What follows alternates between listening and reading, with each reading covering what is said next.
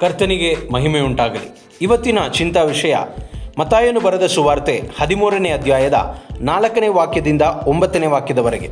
ಕೇಳಿರಿ, ಬಿತ್ತುವವನು ಬಿತ್ತುವುದಕ್ಕೆ ಹೊರಟನು. ಅವನು ಬಿತ್ತುವಾಗ ಕೆಲವು ಬೀಜ ದಾರಿಯ ಮಗ್ಗುಲಲ್ಲಿ ಬಿದ್ದವು. ಹಕ್ಕಿಗಳು ಬಂದು ಅವುಗಳನ್ನು ತಿಂದುಬಿಟ್ಟವು. ಕೆಲವು ಬೀಜ ಬಹಳ ಮಣ್ಣಿಲ್ಲದ ಬಂಡೆಯ ನೆಲದಲ್ಲಿ ಬಿದ್ದವು. ಅಲ್ಲಿ ಮಣ್ಣು ತೆಳ್ಳಗಿದ್ದರಿಂದ ಅವು ಬೇಗ ಮೊಳಿತವು. ಆದರೆ ಬಿಸಿಲೇರಿದಾಗ ಬಾಡಿ ಬೇರಿಲ್ಲದ ಕಾರಣ ಒಣಗಿ ಹೋದವು ಮತ್ತೆ ಕೆಲವು ಬೀಜ ಮುಳ್ಳು ಗಿಡಗಳಲ್ಲಿ ಬಿದ್ದವು. ಮುಳ್ಳು ಗಿಡಗಳು ಬೆಳೆದು ಅವುಗಳನ್ನು ಅಡಗಿಸಿಬಿಟ್ಟವು ಇನ್ನು ಕೆಲವು ಒಳ್ಳೆಯ ನೆಲದಲ್ಲಿ ಬಿದ್ದು ಒಂದು ನೂರರಷ್ಟು, ಒಂದು ಅರವತ್ತರಷ್ಟು, ಒಂದು ಮೂವತ್ತರಷ್ಟು ಫಲವನ್ನು ಕೊಟ್ಟವು.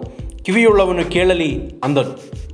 ಮತಾಯನು ಬರೆದ ಸುವಾರ್ತೆ ಹದಿಮೂರನೇ ಅಧ್ಯಾಯದಲ್ಲಿ ಅವತ್ತಿನ ಕಾಲದಲ್ಲಿಯೂ ಇವತ್ತಿನ ಕಾಲದಲ್ಲಿಯೂ ಬಹಳ ಮುಖ್ಯವಾದಂತಹ ಒಂದು ಪಾತ್ರವನ್ನು ವಹಿಸುವಂತಹ, ನಮಗೆಲ್ಲರೂ ಪರಿ, ನಮಗೆಲ್ಲರಿಗೂ ಪರಿಚಿತವಾಗಿರುವಂತಹ ರೈತನ ಬಗ್ಗೆ ಯೇಸು ಕ್ರಿಸ್ತನ ಒಂದು ಸಾಮ್ಯವನ್ನು ಹೇಳುತ್ತಿದ್ದಾನೆ. ನಮಗೆಲ್ಲರಿಗೂ ಗೊತ್ತು ರೈತರು ಹೇಗೆ ಜೀವನವನ್ನು ನಡೆಸುತ್ತಾರೆ ಎಂಬುದಾಗಿ.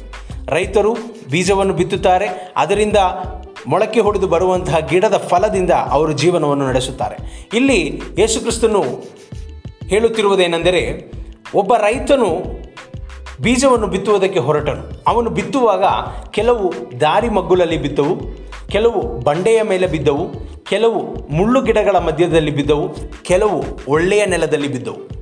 ಯೇಸುಕ್ರಿಸ್ತನು ಜನರಿಗೆ ಸಾಮ್ಯದ ರೂಪದಲ್ಲಿ ಮಾತನಾಡಿದರೂ ತದನಂತರ ತನ್ನ ಶಿಷ್ಯರಿಗೆ ಈ ಸಾಮ್ಯದ ಅರ್ಥವನ್ನು ಹೇಳಿಕೊಡುತ್ತಿದ್ದಾನೆ.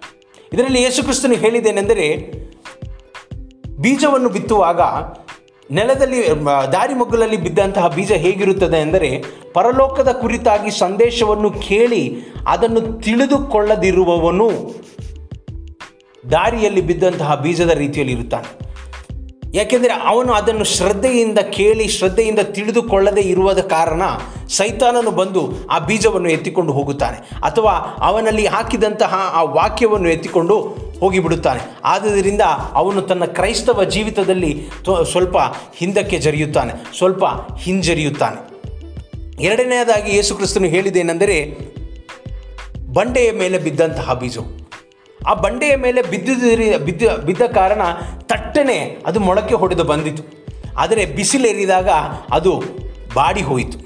ಅದೇ ರೀತಿಯಲ್ಲಿ ನಮ್ಮ ಜೀವಿತದಲ್ಲಿ ನಾವು ಕೆಲವೊಮ್ಮೆ ವಾಕ್ಯವನ್ನು ಕೇಳಿದ ತಕ್ಷಣ ಬಹಳ ಉತ್ತೇಜನದಿಂದ, ಬಹಳ ಸಂತೋಷದಿಂದ ವಾಕ್ಯವನ್ನು ಸ್ವೀಕರಿಸುತ್ತೇವೆ. ಬಹಳ ಸಂತೋಷದಿಂದ ಆರಾಧನೆ ಇನ್ನೂ ಮಾಡಬೇಕು, ಪ್ರಾರ್ಥನೆ ಇನ್ನೂ ಮಾಡಬೇಕೆಂದು ನಾವು ಪ್ರಾರ್ಥನೆ ಮಾಡಲು, ಆರಾಧನೆ ಮಾಡಲು, ಕೂಟಕ್ಕೆ ಬರಲು ನಾವು ಪ್ರಾರಂಭಿಸುತ್ತೇವೆ.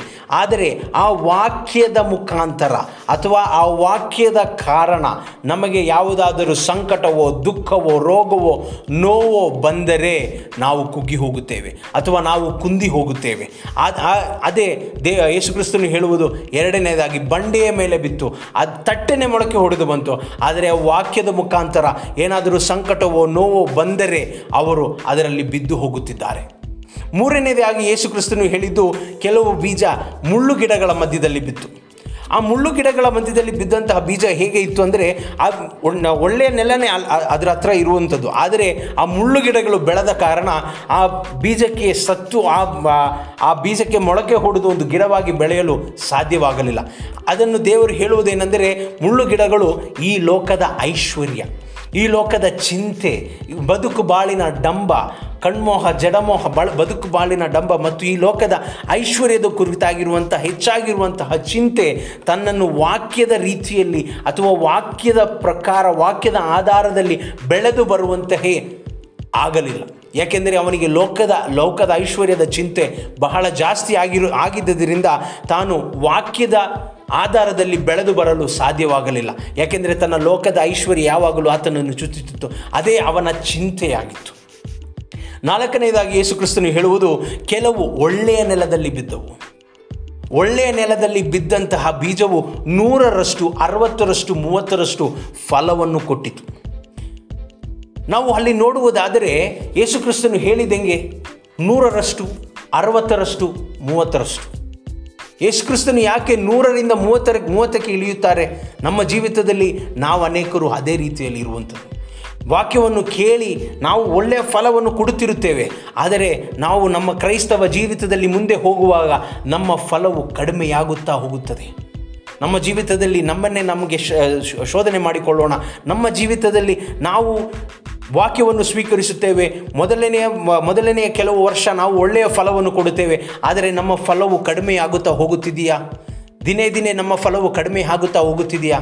ನಾವು ಯಾವತ್ತು ನೂರರಷ್ಟು, ಅರವತ್ತರಷ್ಟು, ಮೂವತ್ತರಷ್ಟು ಫಲವನ್ನು ಕೊಡಬಾರದು. ನಾವು ಯಾವತ್ತು ಮೂವತ್ತರಷ್ಟು, ಅರವತ್ತರಷ್ಟು, ನೂರರಷ್ಟು ಫಲವನ್ನು ಕೊಡಬೇಕು.